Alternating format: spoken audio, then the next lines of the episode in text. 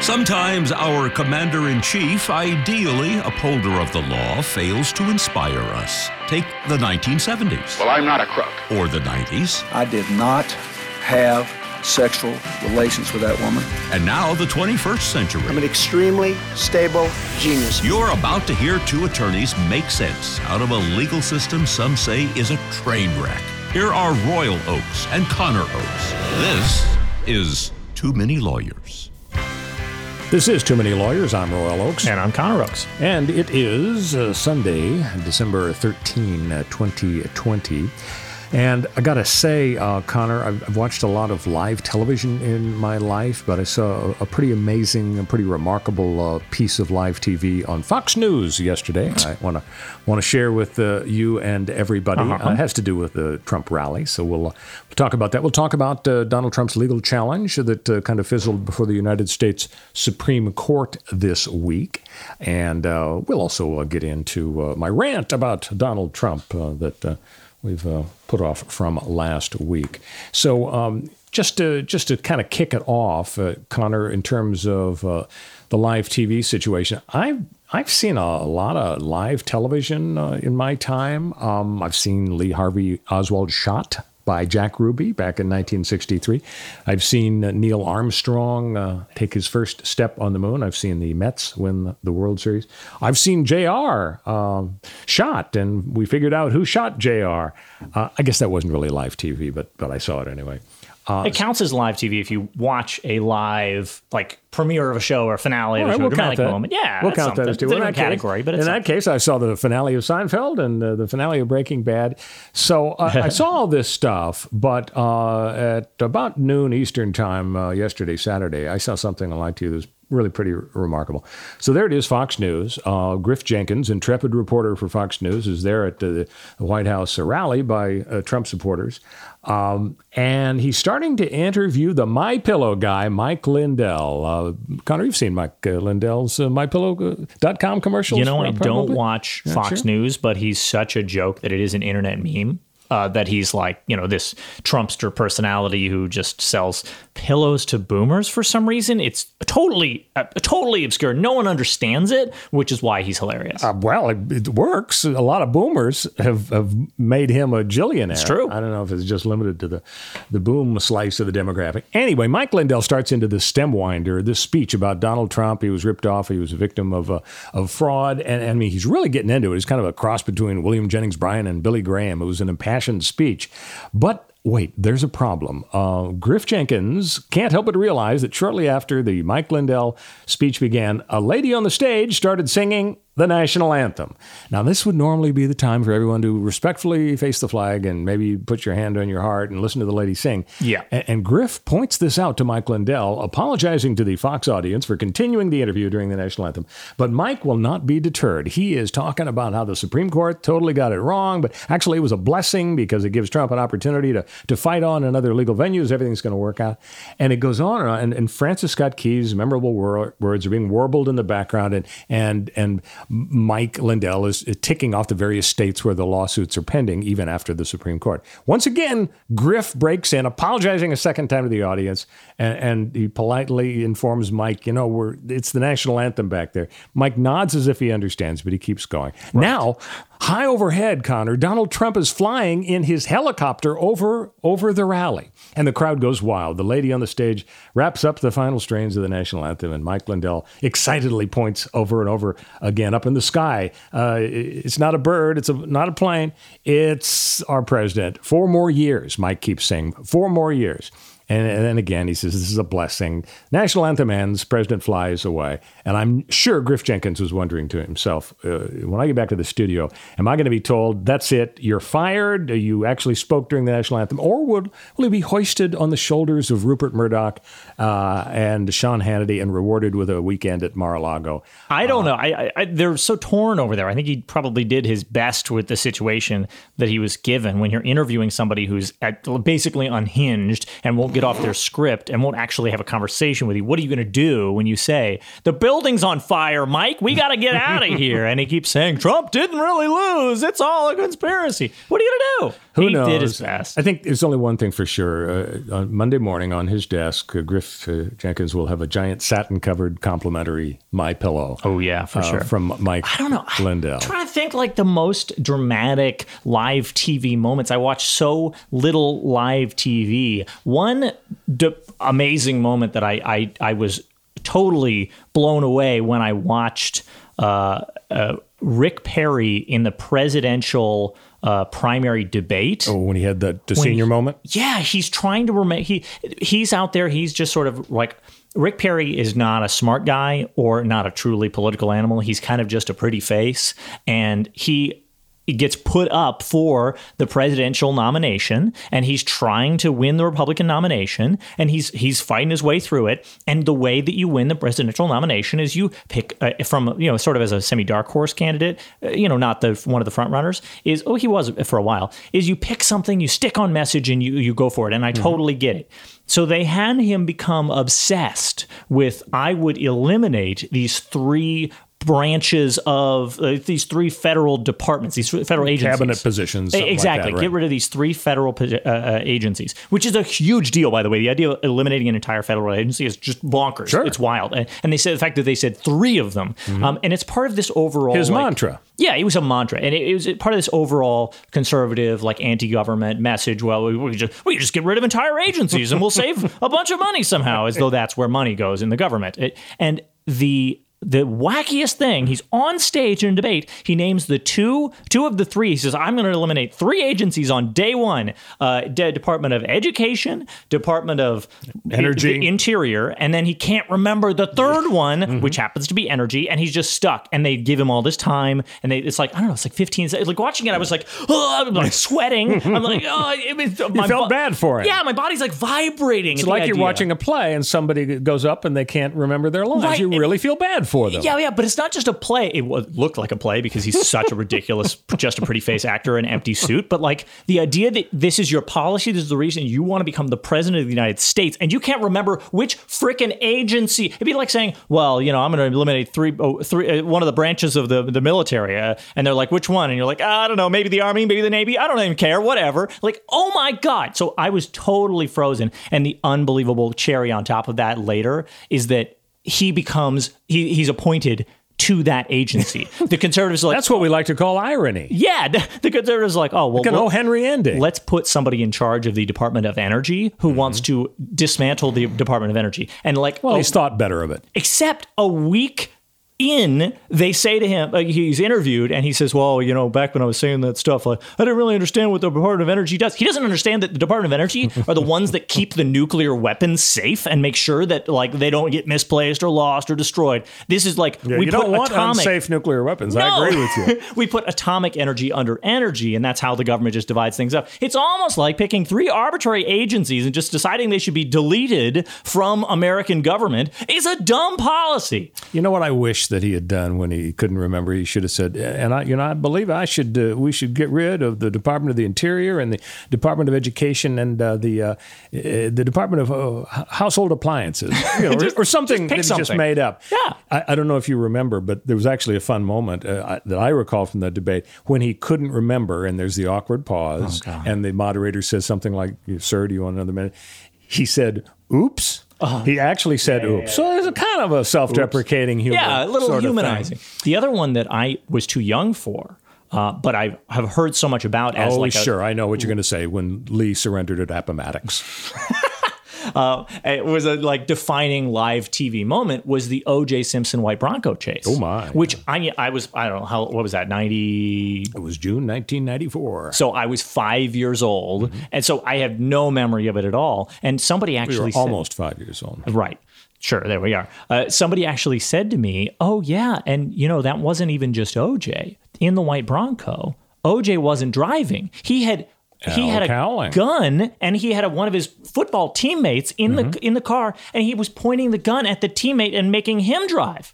which I had no idea. Well, actually, that's not my recollection of how it happened. Okay. OJ had a gun. Again, I was four. So OJ had a gun, and he was distraught over the death of his wife that he had caused. Right. Uh, Distraught. committed, and he was going to Flee to Mexico. He's going to kill himself. Okay. Yeah, you're right. He had some some a bag full of stuff that would have helped him get across the border, but he also had the gun. His friend Al Cowling was driving the car. Right.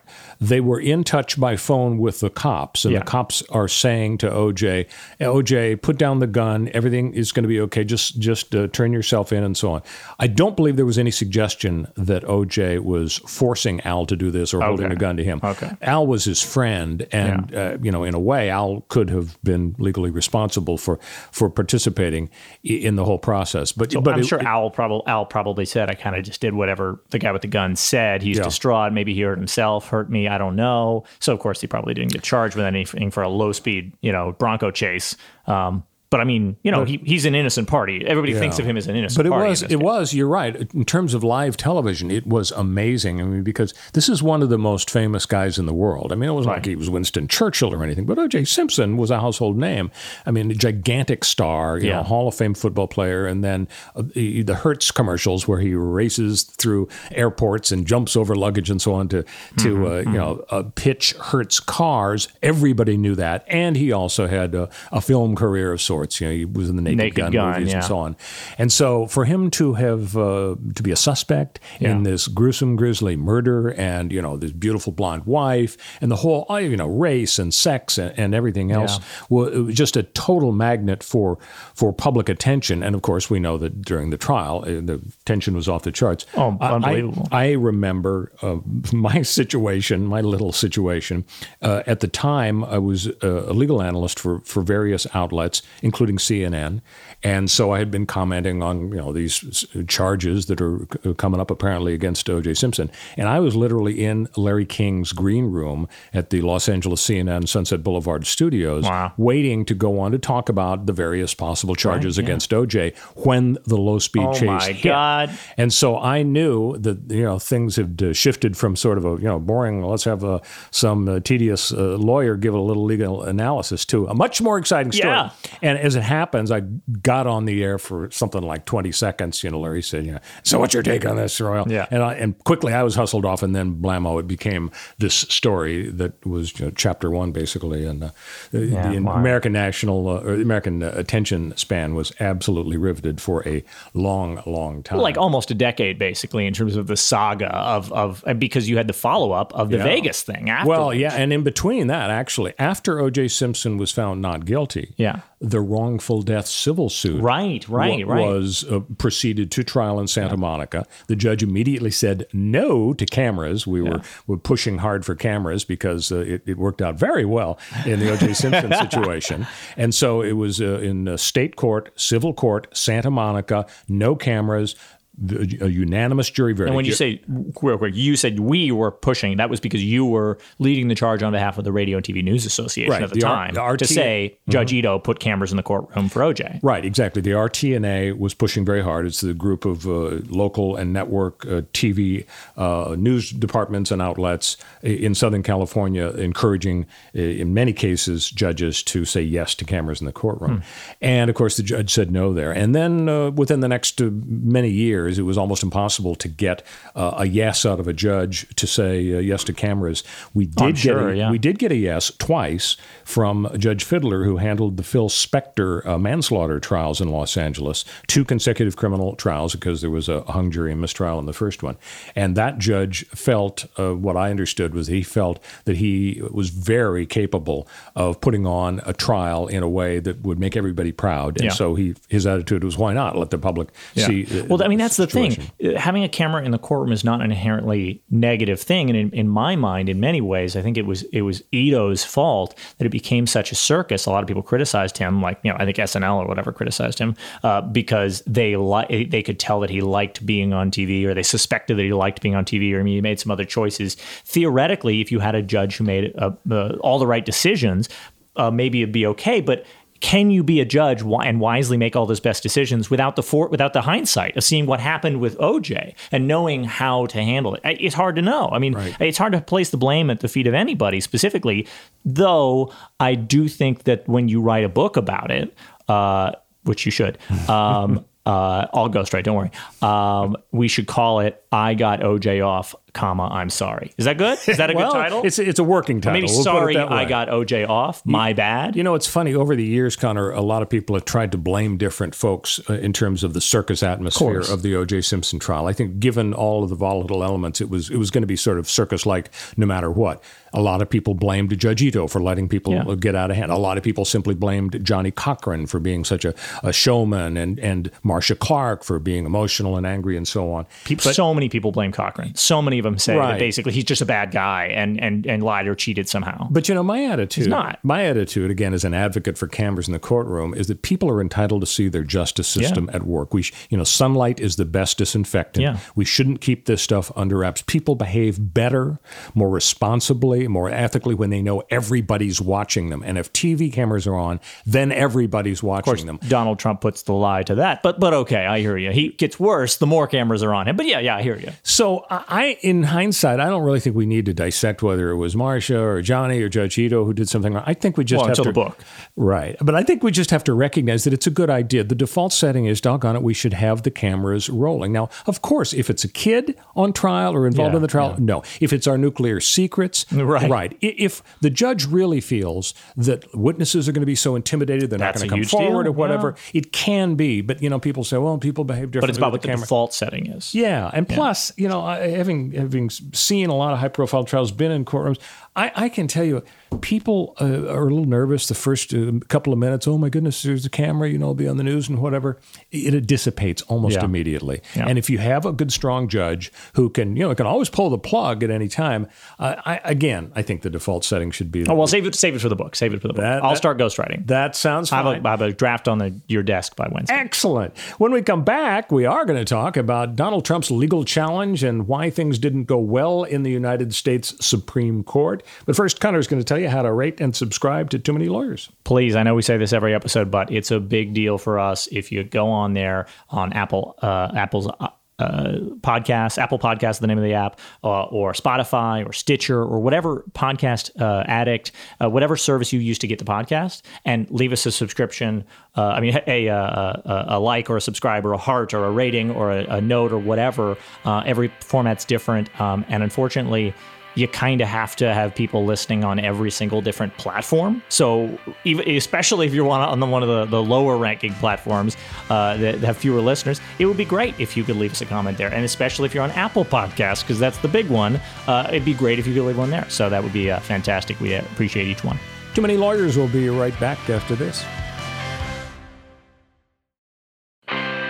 This is Too Many Lawyers. I'm Royal Oakes. I'm still Connor. So Donald Trump's legal challenge, uh, what the hell was that all about? Yeah. Um, so well, it was uh, Secretary, uh, sorry, Attorney General Alex Paxton's legal challenge, technically. Oh, that's it. From he Texas, gets right. to wear this cloak of shame. That's true. So let's talk about the background and what it really meant. Um, the Trump legal salvos are, are in our national rearview mirror now. Yeah, there are a few more miscellaneous suits out there, but the Supreme Court was the was the big uh, deal, Cherry on top. and, and that's over.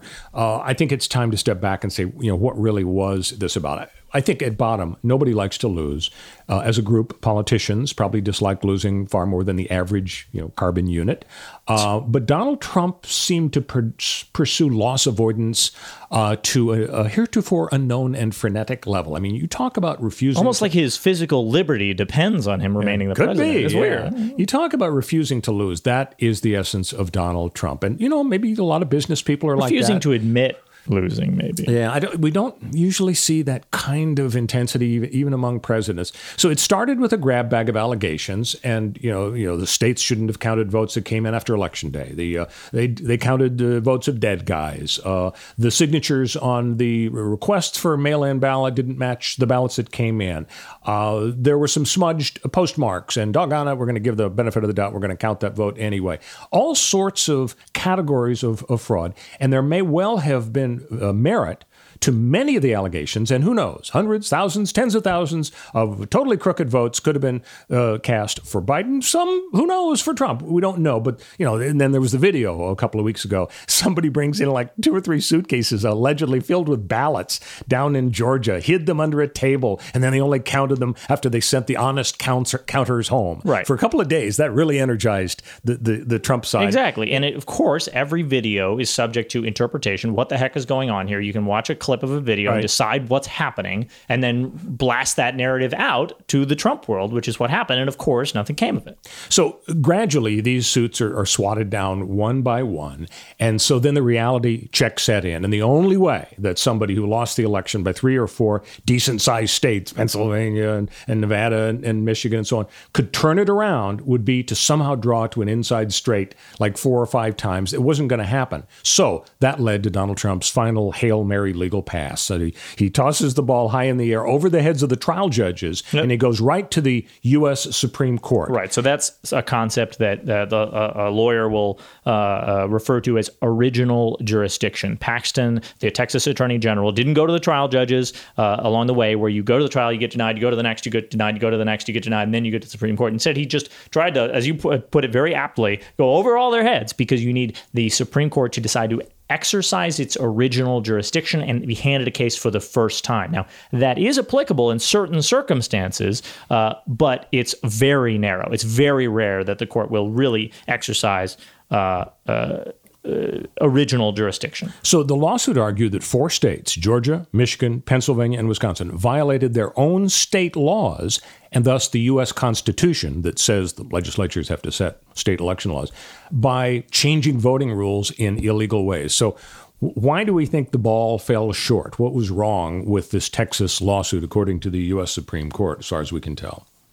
Well, this Texas lawsuit was about Texas saying you other states have failed to mm-hmm. follow your own election laws, right? So they said, Georgia, you changed the rules for elections. Pennsylvania, you changed the rules for elections, saying we're going to count ballots a certain way. We're going to, because of COVID, uh, allow for absentee registration at different times, whatever. They said, we're going to change our laws and, in and one might say, Texas, what's it to you? Yeah, exactly. Why do you have the right to step into other states' um, you know, management of their elections and, and decide whether they broke their own laws, whether their laws are good, whether their uh, laws are can be interpreted in this way to say no we didn't actually break that law. We just it says like you know administer the election fairly or uh, make sure the ballots get in on time. Well what does that mean? You can have a, a, program of different kinds but you can interpret that to mean one thing and texas is saying our interpretation is that they broke that law by the uh, rule changes that they made. And then the other thing is that they aren't allowed to make rule changes at all period you know because we're too close to an election whatever else. So that is texas sticking its nose uh, eventually said the supreme court uh, where it didn't belong. The supreme court said uh, Texas, you don't get to do that. You don't get to dis- step in. Uh, you effectively don't have standing uh, to be able to um, step in and try to make those changes in the way other states run their elections. So uh, you ask yourself, mm, gee, did Donald Trump ever really have a, a, shot at this? I mean, the Supreme Court theoretically could have said, well, you know, darned if that Donald Trump isn't right about all this vote fraud stuff. They, they could have agreed with his argument right. uh, that, that Texas uh, has a diluted power uh, of their votes, most of whom supported Donald Trump there in Texas. Uh, if, you know, these other four states cheated and broke the, the law and violated the Constitution, so what next? What do we have a do over? Do we just ignore the, the votes of four states? Right. And, good the question. Yeah. So the Trump lawyers did see this narrow glimmering path to victory. They they essentially were trying to say to the U.S. Supreme Court, okay, Your Honors, take the case. Don't rule against us on standing. Let's assume, okay, they took the case they wanted the Supreme Court to say, okay, we're not going to count the electoral votes of these four states that broke the law. And what does that mean? It means nobody won a majority of the electoral vote. And without somebody winning the majority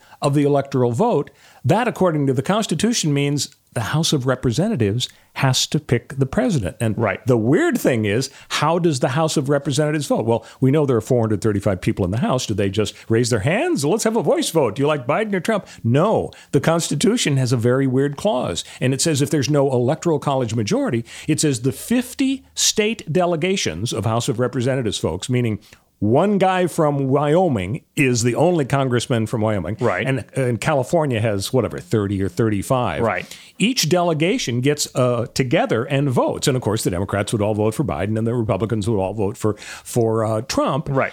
And you count up the 50 votes. And Yeah. guess what? If you do the math, I believe it's 27 to 23 of the 50 states for the Republicans. Right. And that was the path It's like victory. the ultimate, like souped up mega electoral college where we truly ignore the will of the people to an Yeah, unbelievable the electoral college on steroids. Exactly, where you just say it doesn't matter how many people voted. We've just got it, all we care about is how many states there are, which is of course the most ridiculous and insane and undemocratic thing uh, imaginable. Which is a really good, also a, a good encapsulation of this entire process. The the idea that uh, what was it, 126 Republican members of Congress and 18 GOP attorneys general argued uh, that we should do uh, we should sign on to this. We should do this. We should install Trump basically for a second term. And I mean, these people, these 126 Republican members of Congress and 18 attorneys general, are, in my mind, calling for effectively a, a second civil war. They're saying we should you you should submit to us reinstalling a, a, this autocratic president who's not democratically elected. This is, this is a war on democracy. And if you don't do that, then we would of course use the power of the federal government uh, to if you know if the Supreme Court backs us up on this, we would use the power of the federal government and their military to enforce this reality, which is to say uh, a, a second civil war. And then you'd be putting the gun to the the the rest of the country, the majority of the country's head, and saying, "Well, I guess you should just secede, shouldn't you?" And then, of course, the Texas GOP, uh, when you know they they made it put out a statement saying, "Well, perhaps there should be some sort of union of states who who decide uh, uh, to to to to change uh, to to secede uh, if if uh, and and form a union of states that will follow the Constitution." They said because they don't think the majority of Americans follow the Constitution. I mean, this is the Texas GOP as a as a unit. Literally calling for a secession of states. Now, of course, they call it a union of states instead of a confederacy of states, but it sounds an awful lot like a confederacy of states, doesn't it? I mean, this is literal sedition. I mean, I, I don't know. I don't know how you I, I don't know how you sugarcoat it when you say 126 GOP members of Congress support the idea of President Trump being undemocratically placed back in the White House for another term of what would probably be the rest of his life, and then followed by, of course, uh, uh, Emperor Ivanka. I can't wait for Emperor Ivanka's clo- newest clothing line. Uh, it'll probably be her. You know, Emperor I has think, no I think Empress. We're- Empress, we're sorry, the yeah. Empress has no clothing lines anymore. Well, uh, because she's too busy running right. the government. Look, this is I, there can be no greater uh, act of a war on democracy than saying, yeah, we th- we should just throw out the results of a, a democratic election uh, and install an autocrat. I mean, I, I I don't know what you do as the Democrats because you're trying to heal the country, right? You're trying to bring people back together. How do you hold these people accountable for what they're doing, which is a war on democracy? How do you say these 126 members of Congress should not be in elect uh, should not be elected officials? They should not be in government. They need to be exorcised from government. How do you do that without losing uh, people's trust in government generally? I don't know. Back in the 1860s, the uh, the first shot. Uh, Duels. The, the Civil War was the firing on Fort Sumter. Yeah. Let's hope that the skirmish at the uh, following the Trump rally at the White House last uh, night, Saturday, uh, there was a violent skirmish where a bunch of people were uh, fighting each other. Let's hope that wasn't the uh, the Fort Sumter in Yeah. terms of uh, civil war. Yeah. Hey, when we come back, uh, the betting on whether or not Donald Trump will fire his Attorney General William Barr even before January 20. Stick with us on Too Many Lawyers.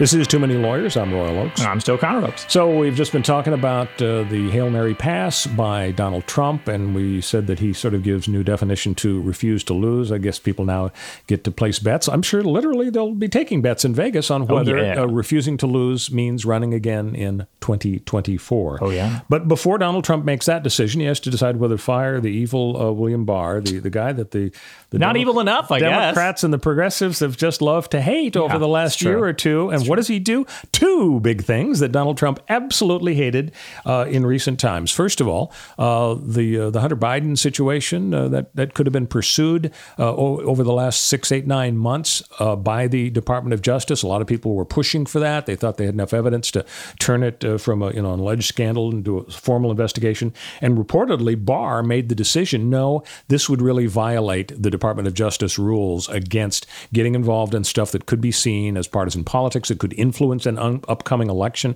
They literally have uh, guidelines in terms of how many months prior to an election that they should be taking certain post steps. Comey Hillary Clinton announcement rules or yeah, pre? no, this- well, that, that- Comey just threw out the frickin' window. Yeah, funny you should mention that because yeah, the same rules have been in effect for years. and- Interesting. yeah, and Comey uh, uh, did throw throw the rule book out there. So that was number one thing that Barr did. Second thing Barr did was uh, about ten days ago, he came out and said, you know, um, I don't really see the evidence when it comes to uh, systemic voter fraud in any Yeah. substantial way. And of course, Trump's head exploded when he heard this. Right. And you have to wonder, you know, why is it that Barr, who's been portrayed as, you know, the handmaid of Donald Trump, he didn't have to say anything. You know, he could have said, stayed silent. You know, the, the people uh, took their three camps. One camp was Donald Trump absolutely won the election. He was ripped off. We're going to prove it. A second camp was, uh, come on, let him do his thing in the court. I mean, we gave Al Gore until December 7 back in 2000. And a third camp was, come on, this, get real. You're you're interfering with the transition. Yeah. Uh, we don't want another 9 11. Uh, so he, he could have. You know, just stayed on the sidelines. Why do you think uh, that he that he took both of these steps, the one about Biden and the one about coming out with an opinion? The Occam's razor uh, answer, the simplest explanation is, is probably the best, is that he, like everyone else, sees the writing on the wall, and he. oh, like, he wants a position in the Biden administration. Uh, no, not No. quite. He'd like to rehab his image on the way out. He'd like to be known, like John Roberts is, obsessed with his legacy. He'd like to be known as somebody other than uh, a stooge for Donald Trump. And guess what? It, there's no more value uh, to be, you know, had in being Trump's stooge if he's all on the way out. If the rats are fleeing the ship before it sinks, of course he's going to join him. Now you can say uh, that, or you can say that the other explanation in my mind is that even a Trump stooge has nothing to go on, that he just can't start a Hunter Biden adminis- uh, uh, investigation, that he just can't start an election fraud investigation because there's nothing to go on. He's just running on empty, totally on fumes. And what is he going to do? Uh, it will destroy his reputation if he tried, uh, and it would maybe even even if you think he's a complete Trump stooge, maybe you think that starting the investigation itself would simply reveal that there was no basis for it, and it's a more powerful Trump narrative to not start the investigation, and he just has nothing, and he, you know, that way Trump can just point at the DOJ and say the DOJ is against him, and that helps Trump's chances in 2024. Which I mean, frankly, if I were Bill Barr, that's what I'd be saying to Trump privately. I'd go to Trump and I'd say, look, buddy. I'd love for you to come back in 2024. I'd love to be your AG again when you do, because you're definitely going to win for sure, for sure, for sure. So what we'll do now is you can blame me, me and the DOJ for not uh, starting this investigation. And if only they'd started the investigation, they would have found something. But if we start it now, uh, and then you know uh, they have to wrap it up, uh, wrap up the election fraud. Like Biden's new DOJ has to wrap up the election fraud investigation. What do you think they're going to find? Of course, they're going to find there was no fraud. So that's not really going to work for us. That doesn't help. We can just be able to say 2023 during the primary, they never even did an investigation, those jerks. And we're going to get Bill Barr in here and give him another chance, maybe. You may be right. You may be right. So finally, I want to give you my uh, my rant on why people uh, voted for Donald Trump. So uh, l- let me lay this on you, Connor. You Maybe can- there's a can- gas leak and they got confused and It's they fell possible. asleep in the in the booth and their marker hit the wrong. Maybe That was probably it. So the rant starts with a, a question here. You uh, hypothetically, uh, your family is being threatened uh, by some gangsters, and uh, you need help. Yeah. And there's this bodyguard out there, and he is really terrific at his job, and he he'll give you a 95 percent chance uh, that your family will be safe. It's pretty good. Uh, problem is, he is a real creep. I mean, uh, he is dishonest and he is arrogant. He uses no common sense. He's everything that we hate in people. We we like people who are honest. We we hate dishonesty. We we like people who display humility. We hate arrogance. We like kindness. We want people who, who are empathetic. And so this bodyguard is is the absolute opposite of everything we like. But he's going to keep the family safe. Now, your other choice is a bodyguard. He's pretty good. Uh, he actually is honest and uh, he's humble and he's empathetic and he has a 50% chance of keeping your family safe. So And that ain't bad. Who do you pick? One out of two ain't yeah, bad. Everybody picks the, the bad guy. He's going to get the job done. Donald Trump is everything everybody hates. Why would we reject qualities we like when selecting our leader? We knew he was dishonest. We knew he was arrogant. Uh, you know, once we figure out when what people are like, if they had the, had bad qualities, we don't want anything to do with them. But We want in a leader a warrior who we believe will defeat our enemies, foreign and domestic. It would be nice if we had a leader with the personality and the character of Mr. Rogers and the skill set of the Terminator. But given the importance of the job as our leader, we don't really care if he reminds us of Mr. Rogers. Because, you know, if you're Sarah Connor, you want the Terminator.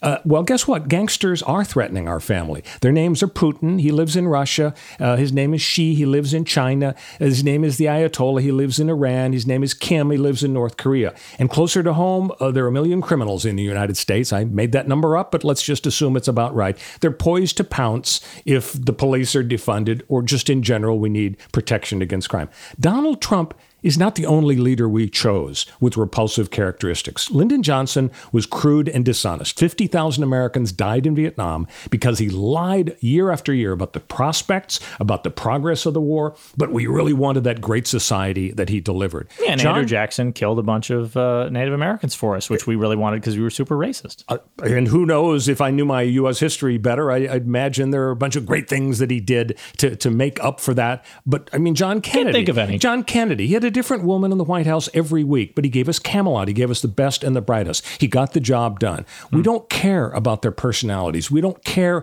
about their characters. You know, frankly, Bill Clinton, John Kennedy, Lyndon Johnson, I bet they were about as dishonest, arrogant, and unempathetic as Donald Trump. They were just much better at hiding it. And they happened to be politically aligned with 90% of reporters, 90% of academics, and 90% of the entertainment industry. So I guess my thought looking back on the weird Trump era is instead of looking the other way at the flaws of our Democrat presidents, for the last four years, we've been treated to a nonstop, relentless drumbeat of criticism of Trump's dishonesty and arrogance and lack of empathy. When is it really that important? Isn't the the bottom line. Either our president keeps us safe, keeps the gangsters at bay or not. Now, I'm not saying Trump did a great job at that. You know, you can have your debate, but that's over the message Korea he was sending. and, and yeah. e- the economics of, of the last right. four years and the lowest black unemployment rate, et cetera, and so on. But it just seems like the personalities of these guys, they're secondary, and yet that's what people have been obsessed with over the last few years. I mean, to say that the personalities of our presidential candidates are or should be uh, secondary because we only care about the policy outcomes, specifically all the fear-based, you know, super conservative things that that conservatives are, are successful. Well, any policy pushing. outcome, the Great Society, right. or low taxes, right. or low unemployment, but you know, international whatever. thugs uh, like Putin and and and crime on a local level as the the president controls that. All saying saying that all is secondary, secondary, and that we don't care about it, and yet at the same time turning around and saying that Hillary lost because she was unlikable, or because she was too closely associated with Bill Clinton and his his indiscretions or his crimes that he committed, or whatever else. It it really, I think, puts the lie to it. I think that it shows that there is a massive conservative propaganda machine aimed at pointing out the flaws, and it's very successful in the personalities of people like Hillary Clinton. And uh, well, it was a colossal the, failure when it comes to defending Trump, though, because everybody in America pretty much the idea the has gets, sunk into their psyche that Donald Trump is not a good guy. Right, he is dishonest. He is arrogant. Except all of the Trump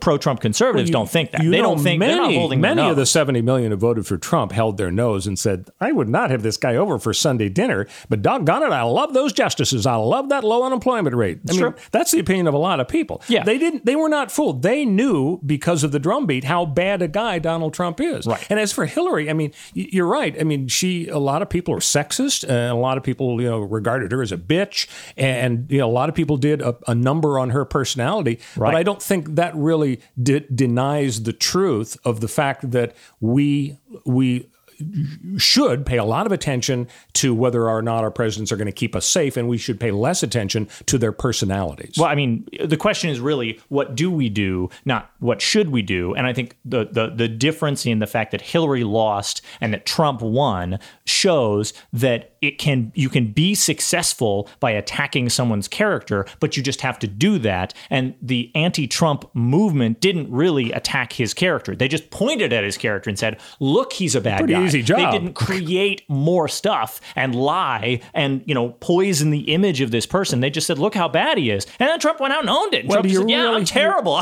you don't care." Do you really think that Trump and his folks got credit for doing a number on Hillary? Because Hillary was on the national scene so long. Yeah. I think people kind of had their minds made up about Hillary when 2016 rolled around. I mean, my goodness, to be on the national scene, eight years as First Lady, and then she's in the U.S. Senate, and then she's Secretary of State, and Benghazi, this, and all, blah, blah.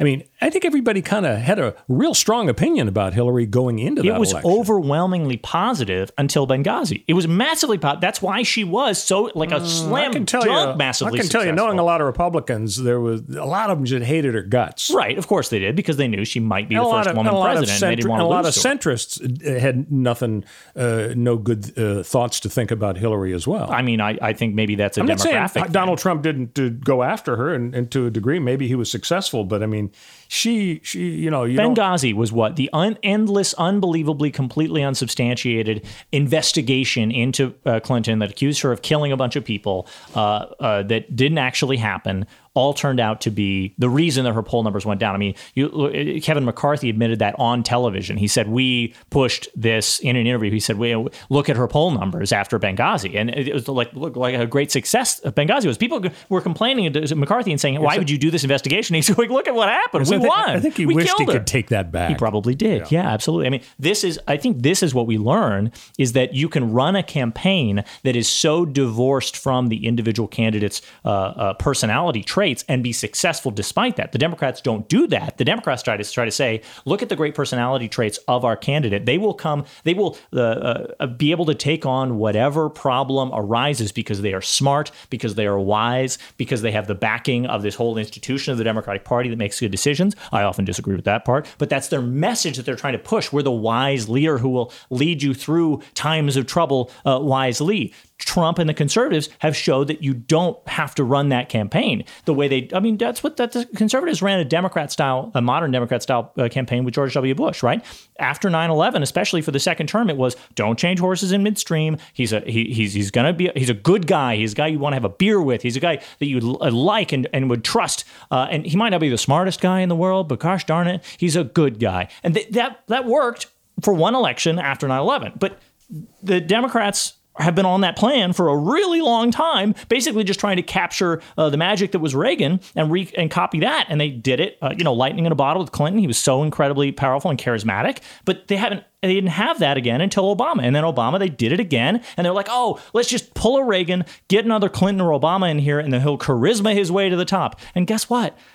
It's not as effective. The fact that the, the you can elect a Donald Trump, uh, who is just the absolute worst possible candidate for president of all time, with your with this other strategy proves that strategy is better, right? It's like if you come up with a strategy for the Kentucky Derby and you manage to run an actual donkey and it wins, your strategy is great. The donkey's not great. Your strategy is great. Now you uh, you used charisma as uh, he's going to charisma his way to the top as a verb, a verb, and I think that's an amazing accomplishment. I've never seen anybody pull that off. That's fantastic. So you um, you got the last word, and that's because the rule of the podcast, Connor, is that if you indulge me and put up with my rant, Right. Which you kindly, I thought did, the rule of the podcast you get the last word. Whoever's louder gets the last word. No, no, no, Oh, no. I got to change my whole strategy. So, um, so Connor gets the last word on that, and uh, what we're going to get into uh, next week, I think, is uh, talk about some some COVID strategy. Uh, Trump lost. Now, maybe we can agree on a sensible uh, strategy, especially now with the great news about uh, the. The vaccine being here. So uh, we'll see you all next week. Thanks for listening. Uh, this has been Too Many Lawyers.